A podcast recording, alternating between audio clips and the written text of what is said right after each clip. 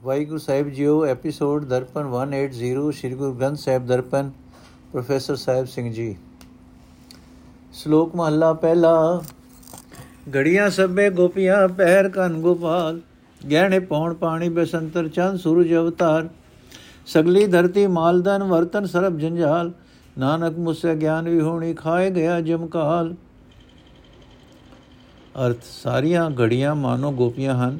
ਦਿਨ ਤੇ ਦਿਨ ਦੇ ਸਾਰੇ ਪੈਰ ਮਾਨੋ ਕਾਨੂੰ ਕਾਨ ਹਨ, ਪੌਣ ਪਾਣੀ ਤੇ ਅਗ ਮਾਨੋ ਗਹਿਣੇ ਹਨ, ਜੋ ਉਹਨਾਂ ਗੋਪੀਆਂ ਨੇ ਪਾਏ ਹੋਏ ਹਨ।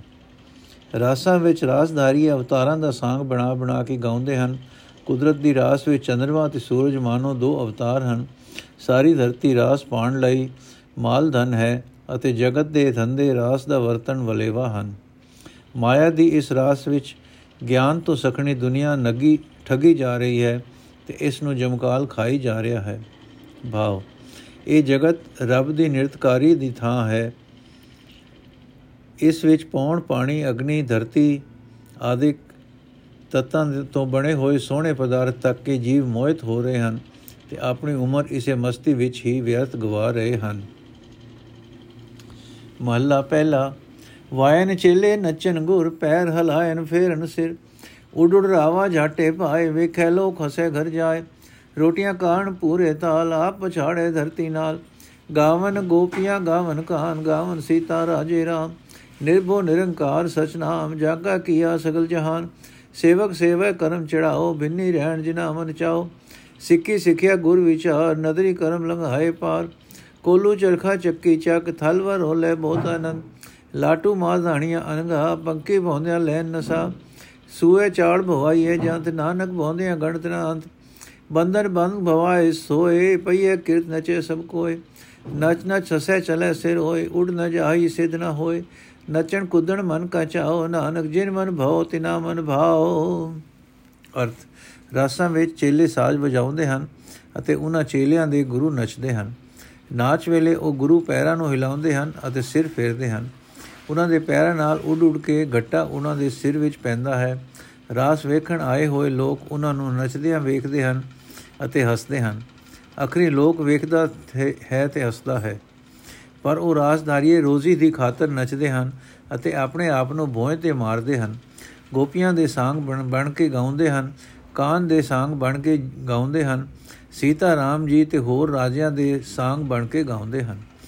ਜਿਸ ਪ੍ਰਭੂ ਦਾ ਸਾਰਾ ਜਗਤ ਬਣਾਇਆ ਹੋਇਆ ਹੈ, ਜੋ ਨਿਡਰ ਹੈ ਆਕਾਰ ਰਹਿਤ ਹੈ ਅਤੇ ਜਿਸ ਦਾ ਨਾਮ ਸਦਾ ਅਟਲ ਹੈ, ਉਸ ਨੂੰ ਕੇਵਲ ਉਹੀ ਸੇਵਕ ਸਿਮਰਦੇ ਹਨ, ਜਿਨ੍ਹਾਂ ਦੇ ਅੰਦਰ ਰੱਬ ਦੀ ਮਿਹਰ ਨਾਲ ਚੜ੍ਹਦੀ ਕਲਾ ਹੈ, ਜਿਨ੍ਹਾਂ ਦੇ ਮਨ ਵਿੱਚ ਸਿਮਰਨ ਕਰਨ ਦਾ ਉਤਸ਼ਾਹ ਹੈ, ਉਹਨਾਂ ਸੇਵਕਾਂ ਦੀ ਜ਼ਿੰਦਗੀ ਰੂਪ ਰਾਤ ਸਵਾਦਲੀ ਗੁਜ਼ਰਦੀ ਹੈ।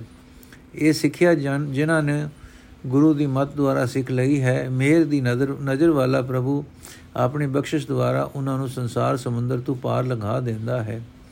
ਨੱਚਣ ਅਤੇ ਵੇਰੀਆਂ ਫੇਰੀਆਂ ਲੈਣ ਨਾਲ ਜੀਵਨ ਦਾ ਉਧਾਰ ਨਹੀਂ ਹੋ ਸਕਦਾ। ਵੇਖੋ, ਬੇਅੰਤ ਪਦਾਰਥ ਤੇ ਜੀਵ ਸਦਾ ਬੌਂਦੇ ਰਹਿੰਦੇ ਹਨ। ਕੋਲੂ, ਚਰਖਾ, ਚੱਕੀ, ਚੱਕ, ਥਲਾਂ ਦੇ ਬੇਅੰਤ ਬਰੋਲੇ ਲਾਟੂ, ਮਾਧਾਣੀਆਂ, ਫੱਲੇ, ਪੰਛੀ, ਬੰਬੀਰੀਆਂ ਜੋ ਇੱਕ ਸਾਹੇ ਉੜਦੀਆਂ ਰਹਿੰਦੀਆਂ ਹਨ। ਇਹ ਸਾਲ ਸਭ ਬੌਂਦੇ ਰਹਿੰਦੇ ਹਨ। ਸੂਲ ਉੱਤੇ ਚਾਕੂ ਦੇ ਕਈ ਜੰਤ ਕਈ ਜੰਤ ਭਵਾਈਦੇ ਹਨ। हे ਨਾਨਕ, ਬੌਣ ਵੇਲੇ ਜੀਵਾਂ ਦਾ ਅੰਤ ਨਹੀਂ ਪੈ ਸਕਦਾ। ਇਸੇ ਤਰ੍ਹਾਂ ਉਹ ਪ੍ਰਭੂ ਜੀਵਾਂ ਨੂੰ ਮਾਇਆ ਦੇ ਜੰਜੀਰਾਂ ਵਿੱਚ ਜਕੜ ਕੇ ਭਵਾਉਂਦਾ ਹੈ। ਹਰ ਇੱਕ ਜੀਵ ਆਪਣੇ ਕੀਤੇ ਕਰਮਾਂ ਦੇ ਸੰਸਕਾਰਾਂ ਅਨੁਸਾਰ ਨੱਚ ਰਿਹਾ ਹੈ। ਜੋ ਜੀਵ ਨੱਚ-ਨੱਚ ਕੇ ਹੱਸਦੇ ਹਨ, ਉਹ ਅੰਤ ਨੂੰ ਰੋ ਕੇ ਇੱਥੋਂ ਤੁਰਦੇ ਹਨ। ਉਂਝ ਵੀ ਨੱਚਣ ਟੱਪਣ ਨਾਲ ਕਿਸੇ ਉੱਚੀ ਅਵਸਥਾ ਤੇ ਨਹੀਂ ਅਪੜ ਜਾਂਦੇ ਤੇ ਨਾ ਹੀ ਉਹ ਸਿੱਧ ਬਣ ਜਾਂਦੇ ਹਨ। ਨੱਚਣਾ ਕੁਦਣਾ ਕੇਵਲ ਮਨ ਦਾ ਸ਼ੌਕ ਹੈ ਇਹ ਨਾਨਕ, ਪ੍ਰੇਮ ਕੇਵਲ ਉਹਨਾਂ ਦੇ ਮਨ ਵਿੱਚ ਹੀ ਹੈ, ਜਿਨ੍ਹਾਂ ਦੇ ਮਨ ਵਿੱਚ ਰੱਬ ਦਾ ਡਰ ਹੈ। ਪੌੜੀ ਨਾਉ ਤੇਰਾ ਨਿਰੰਕਾਰ ਹੈ, ਨਾ ਲਈਏ ਨਰਕ ਨਾ ਜਾਈਏ, ਜਿਉ ਪਿੰਡ ਸਭ ਤਿਸ ਦਾ ਦੇ ਖਾਜੇ ਅੱਖ ਗਵਾਈਏ। ਜੇ ਲੋੜੇ ਚੰਗਾ ਆਪਣਾ ਕਰ ਪੁੰਨੋ, ਨੀਚ ਸਦਾਈਏ। ਜੇ ਜਰਵਾਣਾ ਪਰ ਖਰੇ ਜਰੂ ਵੇਸ ਕਰੇਂਦੀ ਆਈਏ। ਕੋ ਰਹੇ ਨ ਭਰੀਏ ਪਾਈਏ ਕੋ ਰਹੇ ਨ ਭਰੀਏ ਪਾਈਏ ਪਾਈਏ ਅਰਥੇ ਪ੍ਰਭੂ, ਤੇਰਾ ਨਾਮ ਨਿਰੰਕਾਰ ਹੈ। ਜੋ ਤੇਰਾ ਨਾਮ ਸਿਮਰਿਏ, ਤਾਂ ਨਰਕ ਵਿੱਚ ਨਹੀਂ ਪਈਦਾ। ਇਹ ਜਿੰਦ ਅਤੇ ਸਰੀਰ ਸਭ ਕੁਝ ਪ੍ਰਭੂ ਦਾ ਹੀ ਹੈ। ਉਹ ਜੀਵਾਂ ਨੂੰ ਖਾਣ ਵਾਸਤੇ ਭੋਜਨ ਦਿੰਦਾ ਹੈ, ਕਿਤਨਾ ਕੁ ਦਿੰਦਾ ਹੈ, ਇਹ ਅੰਦਾਜ਼ਾ ਲਾਉਣਾ ਵਿਅਰਥ ਯਤਨ ਹੈ। हे ਜੀਵ, ਜੇ ਤੂੰ ਆਪਣੀ ਭਲਾਈ ਲੋਕ ਦਲੋੜਦਾ ਹੈ, ਤਾਂ ਚੰਗਾ ਕੰਮ ਕਰਕੇ ਵੀ ਆਪਣੇ ਆਪ ਨੂੰ ਨੀਵਾ ਅਖਵਾ। ਜੇ ਕੋਈ ਜੀਵ ਬੁਢੇਪੇ ਨੂੰ ਪਰੇ ਹਟਾਉਣਾ ਚਾਹੇ, ਭਾਵੇਂ ਬੁਢੇਪੇ ਤੋਂ ਬਚਣਾ ਚਾਹੇ, ਤਾਂ ਇਹ ਯਤਨ ਫਜ਼ੂਲ ਹੈ। ਬੁਢੇਪਾ ਦੇ ਵੇਸ਼ ਧਾਰ ਕੇ ਆ ਹੀ ਜਾਂਦਾ ਹੈ। ਜਦੋਂ ਸਵਾਸ ਪੂਰੇ ਹੋ ਜਾਂਦੇ ਹਨ ਤਾਂ ਕੋਈ ਜੀਵ ਇੱਥੇ ਰਹਿ ਨਹੀਂ ਸਕਦਾ। ਸ਼ਲੋਕ ਮਹੱਲਾ ਪਹਿਲਾ, ਮੁਸਲਮਾਨਾ ਸਿਫ ਸਰੀਅਤ ਪੜ ਪੜ ਕਰੇ ਵਿਚਾਰ, ਬੰਦੇ ਸੇਜੇ ਪਵੇ ਵਿੱਚ ਬੰਦੀ ਵੇਖਣ ਕੋ ਦੀਦਾਰ, ਹਿੰਦੂ ਸਾਲਾ ਅਹੀ ਸਾਲਾ ਹਨ ਦਰਸ਼ਨ ਰੂਪ ਅਪਾਰ, ਤੀਰਥ ਨਾਵੇ ਅਰਚਾ ਪੂਜਾ ਅਗਰਵਾਸ ਬੈਕਾਰ ਜੋਗੀ ਸੁਨ ਧਿਆਵਨ ਜੇ ਤੇ ਅਲਕ ਨਾਮ ਕਰਤਾਰ, ਸੁਖਮ ਮੂਰਤ ਨਾਮ ਨਿਰੰਜਨ ਕਾਇਆ ਕਾ ਆਕਾਰ।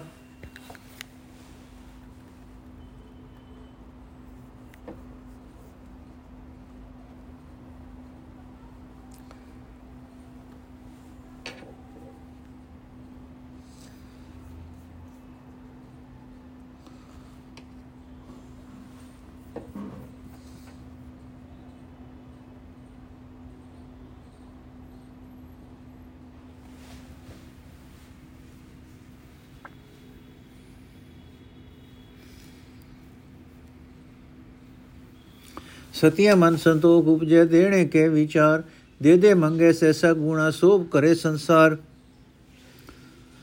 ਚੋਰਾ ਜਾਰਾ ਤੇ ਕੁੜਿਆਰਾ, ਖਾਰਾ ਭਾਵੇ ਕਾਰ, ਇੱਕ ਹੁੰਦਾ ਖਾਏ ਚਲੇ ਐ ਥਾਉ, ਤਿਨਾ ਬਿਕਾਈ ਕਾਰ।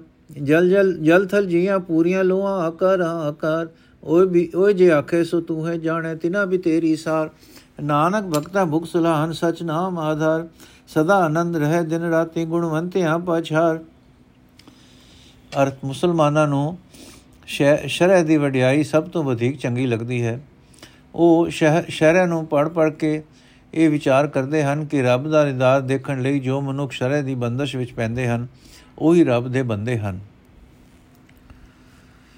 ਨੋਟ, ਗੁਰਬਾਣੀ ਨੂੰ ਗੋ ਨਾਲ ਪੜ ਕੇ ਵਿਚਾਰਨ ਵਾਲੇ ਸੱਜਣ ਜਾਣਦੇ ਹਨ ਕਿ ਜਦੋਂ ਕਦੇ ਸਤਿਗੁਰੂ ਜੀ ਕਿਸੇ ਇੱਕ ਜਾਂ ਕਈ ਮਤਾਂ ਦੇ ਤੇ ਕੋਈ ਵਿਚਾਰ ਕਰਦੇ ਹਨ ਤਾਂ ਪਹਿਲਾਂ ਆਪ ਉਹਨਾਂ ਮਤਾਂ ਦੇ ਖਿਆਲ ਲਿਖਦੇ ਹਨ। ਅੰਤ ਵਿੱਚ ਆਪਣਾ ਮਤ ਪੇਸ਼ ਕਰਦੇ ਹਨ। ਇਸ ਸ਼ਲੋਕ ਦੀਆਂ ਜੋ ਦੋ ਦੋ ਤੁਕਾਂ ਨੂੰ ਗੋ ਨਾਲ ਵੇਖਿਆ ਜਾਵੇ ਤਾਂ ਸਾਫ਼ ਪ੍ਰਗਟ ਹੁੰਦਾ ਹੈ ਕਿ ਇਸਲਾਮ, ਹਿੰਦੂ ਮਤ, ਜੋਗ ਮਤ, ਦਾਨੀ ਤੇ ਵਿਕਾਰੀ ਆਦਿਕ ਸੰਬੰਧੀ ਗੁਰੂ ਸਾਹਿਬ ਖਿਆਲ ਦੱਸ ਰਹੇ ਹਨ। ਸੁੱਤੇ ਹੀ ਯੋਗ ਇਹੀ ਦੱਸਦਾ ਹੈ ਕਿ ਇਹਨਾਂ ਸਭਨਾਂ ਦਾ ਜ਼ਿਕਰ ਕਰਕੇ ਗੁਰੂ ਸਾਹਿਬ ਆਪਣਾ ਸਾਂਝਾ ਖਿਆਲ ਅਖੀਰ ਤੇ ਦੱਸਦੇ। ਤਾਂ ਤੇ ਉਪਰਲੀਆਂ ਦੋ ਤੁਕਾਂ ਵਿੱਚੋਂ ਪਹਿਲੀ ਨੂੰ ਇਸਲਾਮ ਸੰਬੰਧੀ ਵਰਤ ਕੇ ਦੂਜੀ ਨੂੰ ਗੁਰਮਤ ਦਾ ਸਿਧਾਂਤ ਦੱਸਣਾ ਭੁੱਲ ਹੈ, ਕਿਉਂਕਿ ਇਹ ਨਿਯਮ ਅਗਲੀਆਂ ਤੁਕਾਂ ਵਿੱਚ ਕਿਤੇ ਨਹੀਂ ਵਰਤਿਆ ਗਿਆ। ਅਸਲ ਵਾਰ ਨਿਰੀਆਂ ਪੌੜੀਆਂ ਤੋਂ ਬਣੀ ਹੋਈ ਹੈ। ਹਰ ਇੱਕ ਪੌੜੀ ਨਾਲ ਦੁਕਵੇਂ ਸ਼ਲੋਕ ਗੁਰੂ ਅਰਜਨ ਸਾਹਿਬ ਜੀ ਨੇ ਲਿਖੇ ਹੋਏ ਹਨ। ਜਦੋਂ ਇਸ ਪੌੜੀ ਦੇ ਭਾਵ ਨੂੰ ਗੋ ਨਾਲ ਵਿਚਾਰੀਏ ਤਾਂ ਵੀ ਉਤਮ ਇਹ ਵਿਚਾਰ ਹੈ ਜਿਨ ਸੱਚੇ ਸਿਉ ਚਿਤਲਾਇਆ, ਜਗ ਜੀਵਨ ਦਾਤਾ ਪਾਇਆ। ਵਾਲਾ ਸਿਧਾਂਤ ਸ਼ਲੋਕ ਦੀਆਂ ਅੰਤਲੀਆਂ ਤੁਕਾਂ, ਨਾਨਕ ਭਗਤਾ ਭੁਖ ਸਲਾਣ ਸਚ ਨਾਮ ਆਧਾਰ, ਸਦਾ ਆਨੰਦ ਰਹੇ, ਦਿਨ ਰਾਤੀ ਗੁਣਵੰਤਿਆਂ ਪਛਾਰ, ਵਿੱਚੋਂ ਮਿਲਦਾ ਹੈ। ਹਿੰਦੂ ਸ਼ਾਸਤਰ ਦੁਆਰਾ ਹੀ ਸਲਾਉਣ ਜੋਗ ਸੁੰਦਰ ਤੇ ਬੇਅੰਤ ਹਰੀ ਨੂੰ ਸਲਾਉਂਦੇ ਹਨ। ਹਰ ਇੱਕ ਤੀਰਥ ਤੇ ਨਾਉਂਦੇ ਹਨ, ਮੂਰਤੀਆਂ ਅੱਗੇ ਭੇਟਾਂ ਧਰਦੇ ਹਨ ਤੇ ਚੰਦਨ ਆਦਿਕ ਤੇ ਸੁਗੰਧੀ ਵਾਲੇ ਪਦਾਰਥ ਵਰਤਦੇ ਹਨ। ਜੋਗੀ ਲੋਕ ਸਮਾਧੀ ਲਾ ਕੇ ਕਰਤਾਰ ਨੂੰ ਧਿਆਉਂਦੇ ਹਨ ਅਤੇ ਅਲਖ ਅਲਖ ਉਸ ਦਾ ਨਾਮ ਉਚਾਰਦੇ ਹਨ। ਉਹਨਾਂ ਦੇ ਮਤ ਅਨੁਸਾਰ ਜਿਸ ਦਾ ਉਹ ਸਮਾਧੀ ਵਿੱਚ ਧਿਆਨ ਧਰਦੇ ਹਨ, ਉਹ ਸੁਖਮ ਸਰੂਪ ਵਾਲਾ ਹੈ। ਉਸ ਉੱਤੇ ਮਾਇਆ ਦਾ ਪਦਾਰਥ ਨਹੀਂ ਪੈ ਸਕਦਾ ਅਤੇ ਇਹ ਸਾਰਾ ਜਗਤ ਰੂਪ ਆਕਾਰ ਉਸੇ ਦੀ ਹੀ ਕਾਇਆ ਸਰੀਰ ਦਾ ਹੈ। ਜੋ ਮਨੁੱਖ ਦਾਨੀ ਹਨ, ਉਹਨਾਂ ਦੇ ਮਨ ਵਿੱਚ ਖੁਸ਼ੀ ਖੁਸ਼ੀ ਪੈਦਾ ਹੁੰਦੀ ਹੈ ਜਦੋਂ ਉਹ ਕਿਸੇ ਲੋੜਵੰਦੇ ਨੂੰ ਕੁਝ ਦੇਣ ਦੀ ਵਿਚਾਰ ਕਰਦੇ ਹਨ। ਪਰ ਲੋੜਵੰਦਿਆਂ ਨੂੰ ਦੇ ਦੇ ਕੇ ਉਹ ਅੰਦਰੋਂ ਅੰਦਰ ਕਰਤਾਰ ਪਾਸੋਂ ਉਸ ਤੋਂ ਹਜ਼ਾਰਾਂ ਗੁਣਾ ਵਧੇਕ ਮੰਗਦੇ ਹਨ ਅਤੇ ਬਾਹਰ ਜਗਤ ਉਹਨਾਂ ਨੂੰ ਦਾਨ ਦੀ ਵਡਿਆਈ ਕਰਦਾ ਹੈ। ਦੂਜੇ ਪਾਸੇ ਜਗਤ ਵਿੱਚ ਬੇਅੰਤ ਚੋਰ, ਪਰ ਇਸਤਰੀ ਕਾਮੀ ਝੂਠੇ ਬੈੜੇ ਤੇ ਵਿਕਾਰੀ ਵੀ ਹਨ, ਜੋ ਵਿਕਾਰ ਕਰ ਕਰਕੇ ਪਿਛਲੀ ਕੀਤੀ ਕਮਾਈ ਨੂੰ ਮੁਕਾ ਕੇ ਇਥੋਂ ਖਾਲੀ ਹੱਥ ਤੁਰ ਪੈਂਦੇ ਹਨ, ਪਰ ਇਹ ਕਰਤਾਰ ਦੇ ਰੰਗ ਹਨ। ਉਹਨਾਂ ਨੂੰ ਵੀ ਉਸੇ ਨੇ ਹੀ ਕੋਈ ਇਹੋ ਜਿਹਾ, ਇਹ ਜਿਹੀ ਕਾਰ ਕੋ ਸੌਂਪੀ ਹੋਈ ਹੈ। ਜਲ ਵਿੱਚ ਰਹਿਣ ਵਾਲੇ, ਧਰਤੀ ਉੱਤੇ ਵਸਣ ਵਾਲੇ ਬੇਅੰਤ ਪੁਰੀਆਂ ਲੋਕਾਂ ਅਤੇ ਬ੍ਰਹਮੰਡ ਦੇ ਜੀਵ ਉਹ ਸਾਰੇ ਜੋ ਕੁਝ ਆਖਦੇ ਹਨ, ਸਭ ਕੁਝ हे ਕਰਤਾਰ ਤੂੰ ਜਾਣਦਾ ਹੈ, ਉਹਨਾਂ ਨੂੰ ਤੇਰਾ ਹੀ ਆਸਰਾ ਹੈ। हे ਨਾਨਕ, ਭਗਤ ਜਨਾਂ ਨੂੰ ਕੇਵਲ ਪ੍ਰਭੂ ਦੀ ਸਿਫਤ ਸਲਾਹ ਕਰਨ ਦੀ ਤਾਂਗ ਲੱਗੀ ਹੋਈ ਹੈ। ਹਰੀ ਦਾ ਸਦਾ ਅਟਲ ਰਹਿਣ ਵਾਲਾ ਨਾਮ ਹੀ ਉਹਨਾਂ ਦਾ ਆਸਰਾ ਹੈ। ਉਹ ਸਦਾ ਦਿਨ ਰਾਤ ਆਨੰਦ ਵਿੱਚ ਰਹਿੰਦੇ ਹਨ ਅਤੇ ਆਪ ਨੂੰ ਗੁਣਵਾਨਾਂ ਦੇ ਪੈਰਾਂ ਦੀ ਖਾਕ ਸਮਝਦੇ ਹਨ। ਮਹਲਾ ਪਹਿਲਾ। ਮਿੱਟੀ ਮਿਸ ਮੁਸਲਮਾਨ ਕੀ ਭੇੜ ਭਈ ਕੁਮਿਆਰ ਗੜ ਭਾਂਡੇ ਇੱਟਾਂ ਕੀਆਂ, ਜਲਦੀ ਕਰੇ ਪੁਕਾਰ। ਜਲ ਜਲ ਰੋਵੇ ਬਪੜੀ ਝੜਝੜ ਪਵੇ ਅੰਗਿਆਰ। ਨਾਨਕ ਜਿਨ ਕਰਤੇ ਕਾਰਨ ਕੀਆ, ਸੋ ਜਾਣੇ ਕਰਤਾਰ। ਅਰਥ ਮੁਸਲਮਾਨ ਇਹ ਖਿਆਲ ਕਰਦੇ ਹਨ ਕਿ ਮਰਨ ਤੋਂ ਪਿੱਛੋਂ ਜਿਨ੍ਹਾਂ ਦਾ ਸਰੀਰ ਸਾੜਿਆ ਜਾਂਦਾ ਹੈ, ਉਹ ਦੋਜਕ ਦੀ ਅੱਗ ਵਿੱਚ ਸੜਦੇ ਹਨ। ਪਰ ਉਸ ਥਾਂ ਦੀ ਮਿੱਟੀ ਵੀ ਜਿੱਥੇ ਮੁਸਲਮਾਨ ਮੁਰਦੇ ਦਬਦੇ ਹਨ, ਕਈ ਵਾਰੀ ਕੁਮਿਆਰ ਦੇ ਵਸ ਪੈ ਜਾਂਦੀ ਹੈ।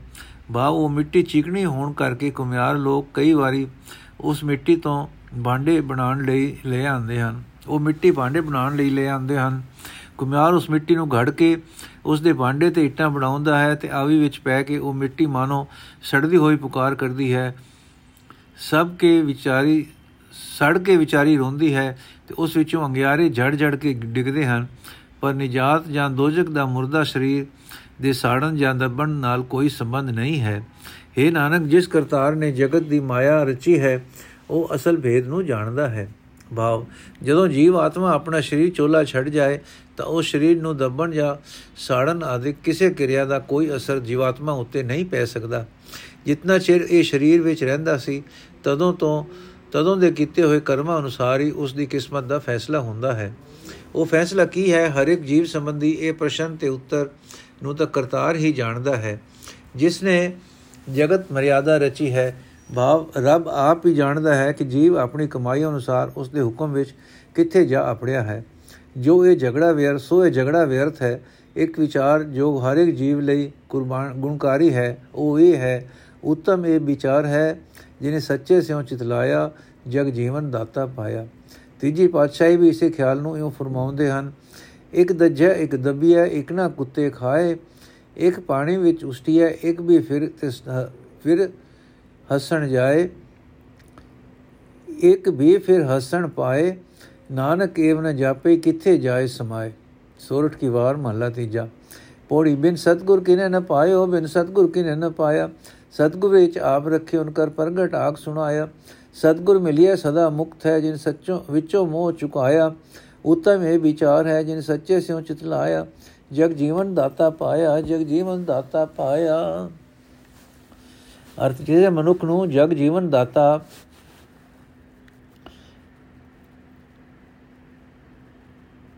ਸਤਿਗੁਰੂ ਤੋਂ ਬਿਨਾ ਭਾਵ ਸਤਿਗੁਰੂ ਦੀ ਸ਼ਰਨ ਪੈਣ ਤੋਂ ਬਿਨਾ ਨਹੀਂ ਮਿਲਿਆ। ਇਹ ਸੱਚ ਜਾਣੋ ਕਿ ਕਿਸੇ ਮਨੁੱਖ ਨੂੰ ਸਤਿਗੁਰੂ ਦੀ ਸ਼ਰਨ ਪੈਣ ਤੋਂ ਬਿਨਾ ਜਗ ਜੀਵਨ ਦਾਤਾ ਨਹੀਂ ਮਿਲਿਆ, ਕਿਉਂਕਿ ਪ੍ਰਭੂ ਨੇ ਆਪਣੇ ਆਪ ਨੂੰ ਰੱਖਿਆ ਹੀ ਸਤਿਗੁਰੂ ਦੇ ਅੰਦਰ ਹੈ। ਭਾਵ ਪ੍ਰਭੂ ਗੁਰੂ ਦੇ ਅੰਦਰ ਸਾਖਿਆਤ ਹੋਇਆ ਹੈ। ਅਸਾਂ ਹੁਣ ਇਸ ਗੱਲ ਨੂੰ ਇਹ ਗੱਲ ਸਭ ਨੂੰ ਖੁੱਲਮ ਖੁੱਲਾ ਆਖ ਕੇ ਸੁਣਾ ਦਿੱਤੀ ਹੈ।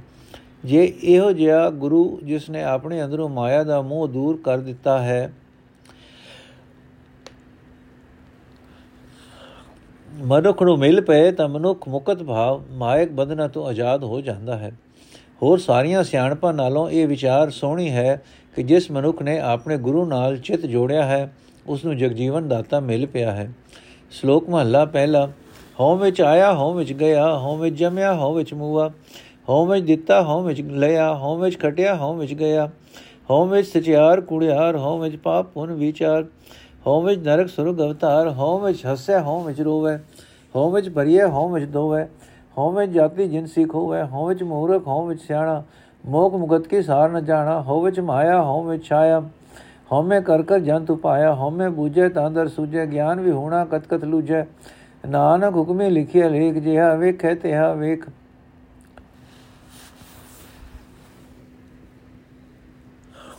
ਅਰਥ ਜਦ ਤਾਈ ਜੀਵ ਹੋਂ ਵਿੱਚ ਹੈ ਭਾਵ, ਰੱਬ ਨਾਲੋਂ ਤੇ ਰੱਬ ਦੀ ਕੁਦਰਤ ਨਾਲੋਂ ਆਪਣੇ ਅੱਖ, ਆਪਣੇ ਅਡਰੀ ਹਸਤੀ ਬਣਾਈ ਬੈਠਾ ਹੈ, ਆਪਣੀ ਅਡਰੀ ਹਸਤੀ ਬਣਾਈ ਬੈਠਾ ਹੈ, ਤਦ ਤਾਈ ਕਦੇ ਜਗਤ ਵਿੱਚ ਆਉਂਦਾ ਹੈ, ਕਦੇ ਜਗਤ ਤੋਂ ਚਲਾ ਜਾਂਦਾ ਹੈ, ਕਦੇ ਜੰਮਦਾ ਹੈ, ਕਦੇ ਮਰਦਾ ਹੈ।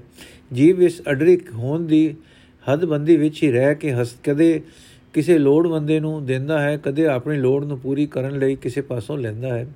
ਇਸੇ ਮੈਂ ਮੈਂ ਦੇ ਦੇ, ਮੈਂ ਮੈਂ ਦੇ ਖਿਆਲ ਵਿੱਚ ਕਿ ਇਹ ਕੰਮ ਮੈਂ ਕਰਦਾ ਹਾਂ, ਮੈਂ ਕਰਦਾ ਹਾਂ, ਕਦੇ ਖਟਦਾ ਹਾਂ, ਕਦੇ ਗਵਾਉਂਦਾ ਹਾਂ। ਜਿੰਨਾ ਚਿਰ ਜੀ ਮੇਰ ਤੇਰ ਵਾਲੀ ਹਲ ਹਟ ਬੰਦ ਹੱਦ ਬੰਦੀ ਵਿੱਚ ਹੈ ਲੋਕਾਂ ਦੀਆਂ ਨਜ਼ਰਾਂ ਵਿੱਚ ਕਦੇ ਸੱਚਾ ਹੈ, ਕਦੇ ਝੂਠਾ ਹੈ, ਜਦ ਤਾਈਂ ਆਪਣੇ ਕਾਦਰ ਨਾਲੋਂ ਵੱਖਰੀ ਹੋਣ ਦੇ ਭਰਮ ਵਿੱਚ ਹੈ, ਤਦ ਤਾਈਂ ਆਪਣੇ ਕੀਤੇ ਪਾਪਾਂ ਤੇ ਪੁੰਨਾਂ ਦੀ ਗਿਣਤੀ ਗਿਣਦਾ ਰਹਿੰਦਾ ਹੈ। ਭਾਵ ਇਹ ਸੋਚਦਾ ਹੈ ਕਿ ਮੈਂ ਇਹ ਭਲੇ ਕੰਮ ਕੀਤੇ ਹਨ, ਮੈਂ ਇਹ ਮਾੜੇ ਕੰਮ ਕੀਤੇ ਹਨ ਤੇ ਇਸੇ ਵਖੇਵੇਂ ਵਿੱਚ ਰਹਿਣ ਕਰਕੇ ਭਾਵ ਰੱਬ ਵਿੱਚ ਆਪਣਾ ਆਪ ਇੱਕ ਰੂਪ ਨਾ ਵਰ ਕਰਨ ਕਰਕੇ ਕਰਨਾ ਇੱਕ ਰੂਪ ਨਾ ਕਰਨ ਕਰਕੇ ਕਦੇ ਨਰਕ ਵਿੱਚ ਪੈਂਦਾ ਹੈ, ਕਦੇ ਸੁਰਗ ਵਿੱਚ। ਜਦ ਤਾਈਂ ਆਪਣੇ ਕਰਤਾਰ ਨਾਲੋਂ ਵੱਖਰੀ ਹੋਣ ਵਿੱਚ ਜੀਵ ਵੱਜਾ ਪਿਆ ਹੈ, ਤਦ ਤੱਕ ਕਦੇ ਹੱਸਦਾ ਹੈ, ਕਦੇ ਰੋਂਦਾ ਹੈ। ਭਾਵ ਆਪਣੇ ਆਪ ਨੂੰ ਕਦੇ ਸੁਖੀ ਸਮਝਦਾ ਹੈ, ਕਦੇ ਦੁਖੀ। ਰੱਬ ਨਾਲੋਂ ਆਪਣੀ ਹਸਤੀ ਵੱਖਰੀ ਰੱਖਣ ਕਰਕੇ ਕਦੇ ਉਸ ਦਾ ਮਨ ਪਾਪਾਂ ਦੀ ਮਹਿਲ ਵਿੱਚ ਲਿਬੜ ਜਾਂਦਾ ਹੈ, ਕਦੇ ਉਹ ਆਪਣੇ ਹੀ ਉਦਮ ਦੇ ਆਸਰੇ ਉਸ ਮਹਿਲ ਨੂੰ ਧੋਂਦਾ ਹੈ। ਇਸ ਵੱਖਰੀ ਹੋਂਦ ਵਿੱਚ ਗ੍ਰਸਿਆ ਹੋਇਆ ਜੀਵ ਕਦੇ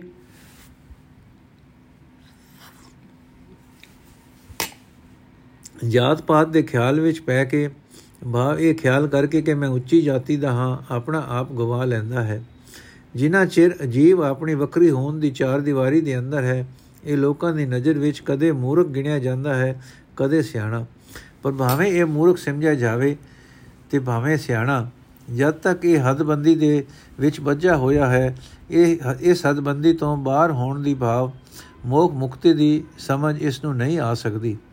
ਜਦ ਤਾਈਂ ਰੱਬ ਤੋਂ ਵਿਛੋੜੇ ਦੀ ਹਾਲਤ ਵਿੱਚ ਹੈ, ਤਦ ਤਾਈਂ ਜੀਵ ਮਾਇਆ ਮਾਇਆ ਕੂਕਦਾ ਫਿਰਦਾ ਹੈ। ਤਦ ਤਾਈਂ ਇਸ ਉਤੇ ਮਾਇਆ ਦਾ ਪ੍ਰਭਾਵ ਪਿਆ ਹੋਇਆ ਹੈ। ਰੱਬ ਤੋਂ ਵਿਛੜਿਆ ਰਹਿ ਕੇ ਜੀਵ ਮੋੜ ਮੋੜ ਪੈਦਾ ਹੁੰਦਾ ਹੈ। ਜਦੋਂ ਰੱਬ ਤੋਂ ਵਿਛੋੜੇ ਵਾਲੀ ਹਾਲਾਤ ਨੂੰ ਸਮਝ ਲੈਂਦਾ ਹੈ ਬਾਅਦ ਜਦੋਂ ਇਸ ਨੂੰ ਸੂਝ ਪੈਂਦੀ ਹੈ ਕਿ ਮੈਂ ਆਪਣੀ ਰਖੇਵੇਂ, ਵਖੇਵੇਂ ਵਾਲੀ ਹੱਦਬੰਦੀ ਵਿੱਚ ਕੈਦ ਹਾਂ ਰੱਬ ਨਾਲੋਂ ਟੁੱਟਿਆ ਪਿਆ ਹਾਂ, ਤਦੋਂ ਇਸ ਨੂੰ ਰੱਬ ਦਾ ਦਰਵਾਜ਼ਾ ਲੱਭ ਪੈਂਦਾ ਹੈ। ਨਹੀਂ ਤਾਂ ਜਦ ਤੱਕ ਇਸ ਗਿਆਨ ਤੋਂ ਸਖਣਾ ਹੈ, ਤਦ ਤਾਈਂ ਜਵਾਨੀ ਗਿਆਨ ਦੀਆਂ ਗੱਲਾਂ ਆਖ ਆਖ ਕੇ ਆਪਣੇ ਆਪ ਨੂੰ ਗਿਆਨਵਾਨ ਜਾਣ ਕੇ ਸਗੋਂ ਆਪਣਾ ਅੰਦਰ ਲੂੰਦਾ ਹੈ। ਇਹ ਨਾਨਕ ਜੀਵ ਜਿਵੇਂ ਜਿਵੇਂ ਵੇਖਦੇ ਹਨ, ਤਿਵੇਂ ਤਿਉ ਜਿਹਾ ਉਹਨਾਂ ਦਾ ਸਰੂਪ ਬਣ ਜਾਂਦਾ ਹੈ। ਭਾਵ ਜਿਸ ਜਿਸ ਨੀਅਤ ਨਾਲ ਦੂਜੇ ਮਨੁੱਖਾਂ ਨਾਲ ਵਰਤਦੇ ਹਨ ਉਸੇ ਤਰ੍ਹਾਂ ਦੇ ਅੰਦਰ ਸੰਸਕਾਰ ਇਕੱਠੇ ਹੋ ਕੇ ਉਹ ਜਿਹਾ ਉਹਨਾਂ ਦਾ ਆਪਣਾ ਵੱਖਰਾ ਮਾਨਸਿਕ ਸਰੂਪ ਬਣ ਜਾਂਦਾ ਹੈ। ਉਹ ਜਿਹੀ ਉਹਨਾਂ ਦੀ ਵੱਖਰੀ ਹਸਤੀ ਬਣ ਜਾਂਦੀ ਹੈ। ਉਹ ਜਿਹੀ ਉਹਨਾਂ ਦੀ ਹਉ ਬਣ ਜਾਂਦੀ ਹੈ। ਪਰ ਇਹ ਲੇਖ ਵੀ ਰੱਬ ਦੇ ਹੁਕਮ ਵਿੱਚ ਹੀ ਲਿਖਿਆ ਜਾਂਦਾ ਹੈ। ਭਾਵ ਹਰ ਇੱਕ ਜੀਵ ਦੀ ਇਹ ਵੱਖੋ ਵੱਖਰੀ ਹਸਤੀ, ਵੱਖੋ ਵੱਖਰੀ ਹਉ ਰੱਬ ਦੇ ਰੱਬ ਦੇ ਹੁਕਮ ਦੇ ਅਨੁਸਾਰ ਹੀ ਬਣਦੀ ਹੈ। ਰੱਬ ਦਾ ਇੱਕ ਅਜਿਹਾ ਨਿਯਮ ਬਣਜਾ ਹੋਇਆ ਹੈ ਕਿ ਹਰ ਇੱਕ ਮਨੁੱਖ ਦੇ ਆਪਣੇ ਕੀਤੇ ਕਰਮਾਂ ਦੇ ਸੰਸਕਾਰ ਅਨੁਸਾਰ ਉਸ ਦੇ ਆਲੇ ਦੁਆਲੇ ਆਪਣੇ ਹੀ ਇਹਨਾਂ ਸੰਸਕਾਰਾਂ ਦਾ ਜਾਲ ਤਣਿਆ ਜਾ ਕੇ ਉਸ ਰੱਬੀ ਨਿਯਮ ਅਨੁਸਾਰ ਹੀ ਦੀ ਰਾਹੀ ਮਨੁੱਖ ਦੀ ਆਪਣੀ ਇੱਕ ਵੱਖਰੀ ਸਵਾਰਥੀ ਹਸਤੀ ਬਣ ਜਾਂਦੀ ਹੈ। ਮਹੱਲਾ ਦੂਜਾ, ਹਉਮੈ ਇਹਾ ਜਾਤ ਹੈ, ਹਉਮੈ ਕਰਮ ਕਮਾਏ। ਹਉਮੈ ਇਹੀ ਬੰਦਨਾ ਫਿਰ ਫਿਰ ਜੋ ਨਹੀਂ ਪਾਏ। ਹਉਮੈ ਕਿਤੋਂ ਉਪਜੈ ਕਿਤ ਸੰਜਮ ਹੈ ਜਾਏ। ਹਉਮੈ ਇਹ ਹੁਕਮ ਹੈ ਪਈਆ ਕਿਰਤ ਫਿਰਾਏ ਹਉਮੈ ਦੀਰਘ ਰੋਗ ਹੈ दारू ਵੀ ਇਸਮਾਏ ਕਿਰਪਾ ਕਰੇ ਜੇ ਆਪਣੀ ਤਾਂ ਗੁਰ ਕਾ ਸ਼ਬਦ ਕਮਾਏ। ਨਾਨਕ ਹੈ, ਸੁਣੋ ਜਨੋ, ਇਤ ਸੰਜਮ ਦੁਖ ਜਾਏ। ਅਰਥ, ਹਉਮੈ ਦਾ ਸੁਭਾਅ ਇਹੀ ਹੈ ਕਿ ਭਾਵ ਜੇ ਰੱਬ ਨਾਲੋਂ ਵੱਖਰੀ ਆਪਣਤ ਬਣੀ ਰਹੇ ਤਾਂ ਉਸ ਦਾ ਸਿੱਟਾ ਇਹੀ ਨਿਕਲਦਾ ਹੈ ਕਿ ਜੀਵ ਉਹੀ ਕੰਮ ਕੰਮ ਕਰਦੇ ਹਨ, ਜਿਨ੍ਹਾਂ ਨਾਲ ਇਹ ਵੱਖਰੀ ਹੋਣ ਟਿੱਕੀ ਰਹੇ। ਇਸ ਵੱਖਰੀ ਹੋਣ ਦੇ ਬੰਧਨ ਦੀ ਇਹੀ, ਬੰਧਨ ਵੀ ਇਹੀ ਹਨ। ਭਾਵ ਵੱਖਰੀ ਹੋਣ ਦੇ ਆਸਰੇ ਕੀਤੇ ਹੋਏ ਕੰਮਾਂ ਦੇ ਸੰਸਕਾਰ ਰੂਪ ਜੰਜੀਰ ਵੀ ਇਹੀ ਹੈ, ਇਹੀ ਹਨ। ਜਿਨ੍ਹਾਂ ਦੇ ਅੰਦਰ ਅੰਦਰ ਘੇਰੇ ਹੋਏ ਜੀਵ ਮੋੜ ਮੋੜ ਜੁਨਾ ਵਿੱਚ ਪੈਂਦੇ ਹਨ। ਸੁੱਤੇ ਹੀ ਮਨ ਇਹ ਪ੍ਰਸ਼ਨ ਉੱਠਦਾ ਹੈ ਕਿ ਜੀਵ ਦਾ ਇਹ ਅਡਰੀ ਹਸਤੀ ਵਾਲਾ ਭਰਮ ਕਿੱਥੋਂ ਪੈਦਾ ਹੁੰਦਾ ਹੈ ਅਤੇ ਕਿਸ ਤਰੀਕੇ ਨਾਲ ਇਹ ਦੂਰ ਹੋ ਸਕਦਾ ਹੈ?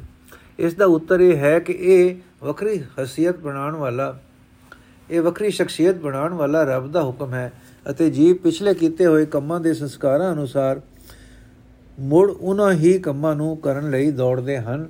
ਭਾਵ ਪਹਿਲੀ ਹੀ ਸ਼ਖਸੀਅਤ ਨੂੰ ਕਾਇਮ ਰੱਖਣ ਵਾਲੇ ਕੰਮ ਕਰਨਾ ਲੋਚਦੇ ਹਨ। ਇਹ ਹਉਮੈ ਇੱਕ ਲੰਮਾ ਰੋਗ ਹੈ ਪਰ ਇਹ ਲਾ ਇਲਾਜ ਨਹੀਂ ਹੈ। ਜੋ ਪ੍ਰਭੂ ਆਪਣੀ ਮਿਹਰ ਕਰੇ, ਤਾਂ ਲੀਵ ਜੀਵ ਗੁਰੂ ਦਾ ਸ਼ਬਦ ਕਮਾਉਂਦੇ ਹਨ। ਨਾਨਕ ਆਖਦਾ ਹੈ हे ਲੋਕੋ, ਇਸ ਤਰੀਕੇ ਨਾਲ ਹਉਮੈ ਰੂਪੀ ਦੀਰਘ ਰੋਗ ਤੋਂ ਪੈਦਾ ਹੋਏ ਦੁੱਖ ਦੂਰ ਹੋ ਜਾਂਦੇ ਹਨ। ਪੌੜੀ। ਸੇਵ ਕੀਤੀ ਸੰਤੋਖੀ ਜਿਨੇ ਸੱਚੋ ਸੱਚ ਧਿਆਇਆ ਉਨੀ ਮਹਿੰਦੇ, ਮੰਦੇ ਪੈਰ ਨ ਰੱਖਿਓ ਕਰ ਸੁਖਤ ਧਰਮ ਕਮਾਇਆ। ਉਹਨ ਦੁਨੀਆ ਤੋੜੇ ਬਦਨਾ ਅਨ ਪਾਣੀ ਥੋੜਾ ਖਾਇਆ। ਤੂੰ ਬਖਸ਼ਿਸ਼ੀ ਅਗਲਾ ਨੇ ਦੇਵੇ ਚੜੇ ਸੁਆਇਆ ਵਡਿਆਈ ਵੱਡਾ ਪਾਇਆ ਵਡਿਆਈ ਵੱਡਾ ਪਾਇਆ। ਅਰਥ, ਜਿਹੜੇ ਸੰਤੋਖੀ ਮਨੁੱਖ ਸਦਾ ਇੱਕ ਅਬਿਨਾਸੀ ਪ੍ਰਭੂ ਨੂੰ ਸਿਮਰਦੇ ਹਨ, ਪ੍ਰਭੂ ਦੀ ਸੇਵਾ ਉਹੀ ਕਰਦੇ ਹਨ। ਉਹ ਕਦੇ ਮੰਦੇ ਕੰਮ ਦੇ ਨੇੜੇ ਨਹੀਂ ਜਾਂਦੇ, ਭਲਾ ਕੰਮ ਕਰਦੇ ਹਨ ਅਤੇ ਧਰਮ ਅਨੁਸਾਰ ਆਪਣਾ ਜੀਵਨ ਨਿਭਾਉਂਦੇ ਹਨ। ਦੁਨੀਆ ਦੇ ਧੰਦਿਆਂ ਵਿੱਚ ਖਚਤ ਰਹਿਣ ਕਰਨ ਕਰਨ ਵਾਲੇ ਮਾਇਆ ਦੇ ਮੋਹ ਰੂਪ ਜੰਜੀਰ, ਉਹਨਾਂ ਤੋੜ ਦਿੱਤੇ ਹਨ, ਥੋੜਾ ਖਾਂਦੇ ਹਨ ਅਤੇ ਥੋੜਾ ਹੀ ਪੀਂਦੇ ਹਨ। ਭਾਵ ਖਾਣ ਪੀਣ ਚਸਕੇ ਦੀ ਖਾਤਰ ਨਹੀਂ, ਸਰੀਰਕ ਨਿਰਵਾਹ ਵਾਸਤੇ ਹੈ। हे ਪ੍ਰਭੂ, ਤੂੰ ਬੜੀਆਂ ਬਖਸ਼ਾਂ ਕਰਨ ਵਾਲਾ ਹੈ, ਸਦਾ ਜੀਵਾਂ ਨੂੰ ਦਾਤਾ ਬਖਸ਼ਦਾ ਹੈ। ਇਸ ਤਰ੍ਹਾਂ ਦੀ ਪ੍ਰਭੂ ਦੀ ਸਿਫਤ ਸਲਾਹ ਕਰਕੇ ਉਹ ਸੰਤੋਖੀ ਮਨੁੱਖ ਪ੍ਰਭੂ ਨੂੰ ਪ੍ਰਾਪਤ ਕਰ ਲੈਂਦੇ ਹਨ। ਸ਼ਲੋਕ ਮਹਲਾ ਪਹਿਲਾ, ਪੁਰਖਾ, ਬਿਰਖਾ ਤੀਰਠਾਂ ਟਟਾ ਮੇਗਾ ਖੇਤਾ ਦੀਪਾਂ ਲੋਹਾਂ, ਮੰਡਲਾਂ, ਖੰਡਾ ਵਰਵੜਨਾ ਅੰਡੇ ਜੇਰਸ, ਉਤਪਜਾ, ਖਾਣੀ ਸੇਤ ਜਾ ਸੋ ਮਿਤ ਜਾਣੇ, ਨਾਨਕ ਖਰ, ਸਰਾ ਮੇਰਾ ਜਨਤਾ, ਨਾਨਕ ਏ, ਨਾਨਕ ਜਦ ਉਪਾਏ ਕੇ ਸੰਭਾਲੇ ਸਭਨਾ, ਜਿਨ ਕਰਤੇ ਕਰਨਾ ਕੀਆ, ਤਿਨ ਚਿੰਤਾ ਵੀ ਕਰਨੀ ਤਾਂ, ਸੋ ਕਿਰਤਾ ਚਿੰਤਾ ਕਰੇ ਜਿਨੇ ਉਪਾਇਆ ਜਗ, ਇਹ ਸੰਸਾਰ ਇਹ ਤਿਸ ਜੋ ਹਾਰੀ ਸਵਸ ਤਿਸ ਤਿਸ ਦੀਵਾਨ ਅਬਗ ਨਾਨਕ ਸੱਚੇ ਨਾਮ ਬਿਨ ਕਿਆ ਟਿੱਕਾ ਕਿਆ ਤਗ, ਨਾਨਕ ਸੱਚੇ ਨਾਮ ਬਿਨ ਕਿਆ ਟਿੱਕਾ ਕਿਆ ਤਗ। ਅਰਥ, ਮਨੁੱਖ ਭੁਖ, ਤੀਰਥ, ਤਟ, ਭਾਵ, ਨਦੀਆਂ ਬੱਦਲ ਖੇਤ, ਦੀਪ, ਲੋਕ, ਮੰਡਲ, ਖੰਡ, ਬ੍ਰਹਮੰਡ, ਸਰ, ਮੇਰ ਆਦਿਕ ਪਰਬਤ ਸਚਾਰੇ ਖਾਣੀਆਂ, ਅੰਡੇ, ਜੇਰਸ, ਉਤਬੁਜ, ਸੇਤਜ ਦੇ ਜੀਵ ਜੰਤ, ਇਕਨਾ ਇਹਨਾਂ ਸਭਨਾਂ ਦੀ ਗਿਣਤੀ ਦਾ ਅੰਦਾਜ਼ਾ ਉਹੀ ਪ੍ਰਭੂ ਜਾਣਦਾ ਹੈ। ਜਿਸ ਨੇ ਇਹ ਸਭ ਪੈਦਾ ਕੀਤੇ ਹਨ। हे ਨਾਨਕ, ਸਾਰੇ ਜੀ ਜੰਤ ਪੈਦਾ ਕਰਕੇ ਪ੍ਰਭੂ ਉਹਨਾਂ ਸਭਨਾਂ ਦੀ ਪਾਲਣਾ ਹੀ ਕਰਦਾ ਹੈ।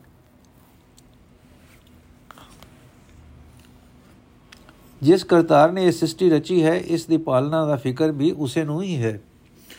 ਜਿਸ ਕਰਤਾਰ ਨੇ ਜਗਤ ਪੈਦਾ ਕੀਤਾ ਹੈ, ਉਹੀ ਇਹਨਾਂ ਦਾ ਖਿਆਲ ਰੱਖਦਾ ਹੈ। ਮੈਂ ਉਸੇ ਤੋਂ ਸਦਕੇ ਹਾਂ, ਉਸੇ ਦੀ ਜੈ ਜੈਕਾਰ ਆਖਦਾ ਹਾਂ। ਭਾਵ ਉਸ ਦੇ ਸਿਫਤ ਸਲਾਹ ਕਰਨ ਉਸੇ ਦੀ ਸਿਫਤ ਸਲਾਹ ਕਰਦਾ ਹਾਂ। ਉਸ ਪ੍ਰਭੂ ਦਾ ਆਸਰਾ ਜੀਵ ਵਾਸਤੇ ਸਦਾ ਅਟਲ ਹੈ। हे ਨਾਨਕ, ਉਸ ਹਰੀ ਦਾ ਸੱਚਾ ਨਾਮ ਸਿਮਰਨ ਤੋਂ ਬਿਨਾ ਟਿਕਾ ਟਿੱਕਾ ਜਨੇਊ ਆਦਿਕ ਧਾਰਮਿਕ ਵੇਖ ਕਿਸੇ ਅਰਥ ਨਹੀਂ। ਮਹੱਲਾ ਪਹਿਲਾ, ਲਖ ਨੇਕੀਆਂ ਚੰਗਿਆਈਆਂ ਲਖ ਪੁੰਨਾ ਪਰਵਾਨ ਲਖ ਤਬ ਉਪਰ ਤੀਰਥਾਂ ਸਹਿ ਜੋਗ ਬੇਬਾਨ। ਲਖ ਸੂਰਤਨ ਸੰਗਰਾਮ, ਰਣ ਮੈਂ ਛੁਟੇ ਪ੍ਰਾਣ। ਲਖ ਸੁਰਤੀ, ਲਖ ਗਿਆਨ, ਧਿਆਨ ਪੜੀਏ ਪਾਠ ਪੁਰਾਣ, ਜਿਨ ਕਰਤੇ ਕਰਣਾ ਕੀਆ, ਲਿਖਿਆ ਆਵਣ ਜਾਣ ਨਾਨਕ ਮਤੀ ਮਿਥਿਆ, ਕਰਮ ਸਚਾ ਨਿਸ਼ਾਨ, ਅਰਥ। ਲੱਖਾਂ ਨੇਕੀ ਦੇ ਤੇ ਕੀਤੇ ਕੰਮ। ਲੱਖਾਂ ਨੇਕੀ ਦੇ ਤੇ ਚੰਗੇ ਕੰਮ ਕੀਤੇ ਜਾਣ, ਲੱਖਾਂ ਕੰਮ ਧਰਮ ਦੇ ਕੀਤੇ ਜਾਣ, ਜੋ ਲੋਕਾਂ ਦੀਆਂ ਨਜ਼ਰਾਂ ਵਿੱਚ ਵੀ ਚੰਗੇ ਪ੍ਰਤੀਤ ਹੋਣ। ਤੀਰਥਾਂ ਉੱਤੇ ਜਾ ਕੇ ਲੱਖਾਂ ਰੁਪਏ ਲੱਖਾਂ ਤਪ ਸਾਦੇ ਜਾਣ। ਜੰਗਲਾਂ ਵਿੱਚ ਜਾ ਕੇ ਸੁਨ ਸਮਾਧੀ ਵਿੱਚ ਟਿਕ ਕੇ ਯੋਗ ਸਾਧਨ ਕੀਤੇ ਜਾਣ।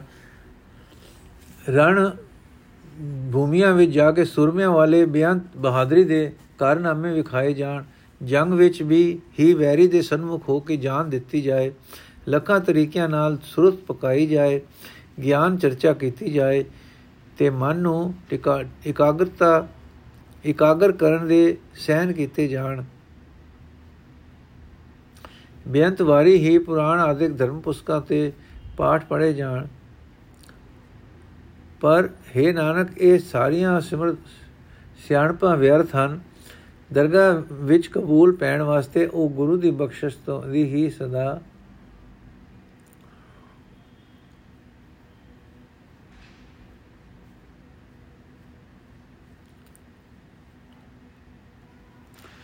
ਦਰਗਾਹ ਵਿੱਚ ਕਬੂਲ ਪੈਣ ਵਾਸਤੇ ਉਸ ਪ੍ਰਭੂ ਦੀ ਬਖਸ਼ਿਸ਼ ਦੀ ਹੀ ਸਦਾ ਪਰਵਾਨਾ ਹੈ। ਸੱਚਾ ਪਰਵਾਨਾ ਹੈ, ਜਿਸ ਨੇ ਇਹ ਸਾਰੀ ਸ੍ਰਿਸ਼ਟੀ ਰਚੀ ਹੈ ਤੇ ਜਿਸ ਨੇ ਜੀਵਾਂ ਦਾ ਜੰਮਣਾ ਮਰਨਾ ਨਿਯਤ ਕੀਤਾ ਹੈ, ਤਾਂ ਤੇ ਉਸ ਦੀ ਬਖਸ਼ਿਸ਼ ਦਾ ਪਾਤਰ ਬਣਨ ਲਈ ਉਸ ਦਾ ਨਾਮ ਸਿਮਰਨਾ ਹੀ ਉੱਤਮ ਮਤ ਹੈ। ਪੌੜੀ। ਸੱਚਾ ਸਾਹਿਬ, ਏਕ ਤੂੰ ਜਿਨ ਸੱਚੋ ਸੱਚ ਵਰਤਾਇਆ ਜਿਨ ਤੂੰ ਦੇ ਤਿਸ ਮਿਲੇ ਸਚ ਤਾਂ ਤਿੰਨੀ ਸਚ ਕਮਾਇਆ। ਸਤਗੁਰ ਮਿਲਿਆ ਸਚ ਪਾਇਆ ਜਿਨ ਕੈ ਹਿਰਦੇ ਸਚ ਵਸਾਇਆ, ਮੂਰਖ ਸਚ ਨ ਜਾਣਨੀ ਮਨ ਮੁਖੀ ਜਨਮ ਗਵਾਇਆ।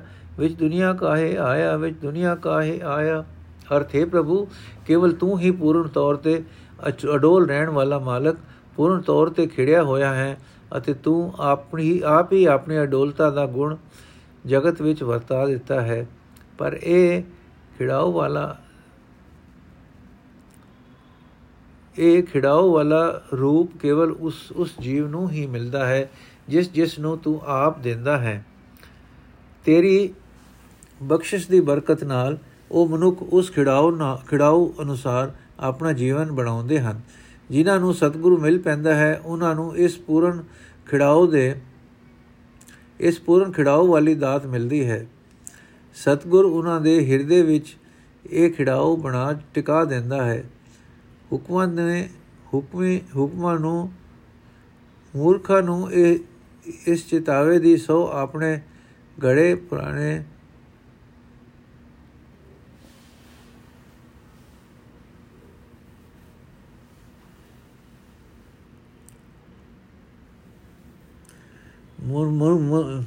ਮੂਰਖਾਂ ਨੂੰ ਇਸ ਖਿੜਾਓ ਦੀ ਸਾਰ ਨਹੀਂ ਆਉਂਦੀ, ਉਹ ਮਨੁੱਖ ਇਸ ਤੋਂ ਵਾਂਝੇ ਰਹਿ ਕੇ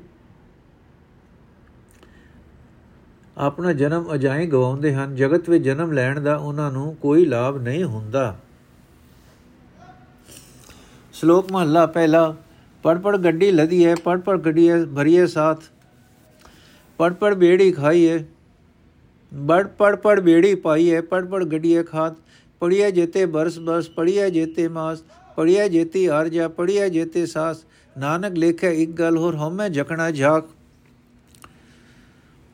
ਅਰਥ, ਜੇ ਇਤਨੀਆਂ ਪੋਥੀਆਂ ਪੜ ਲਈਏ, ਜਿਨ੍ਹਾਂ ਨਾਲ ਕਈ ਗੱਡੀਆਂ ਭਰ ਲਈਆਂ ਜਾ ਸਕਣ, ਜਿਨ੍ਹਾਂ ਦੇ ਢੇਰਾਂ ਦੇ ਢੇਰ ਲਗਾਏ ਜਾ ਸਕਣ, ਜੇ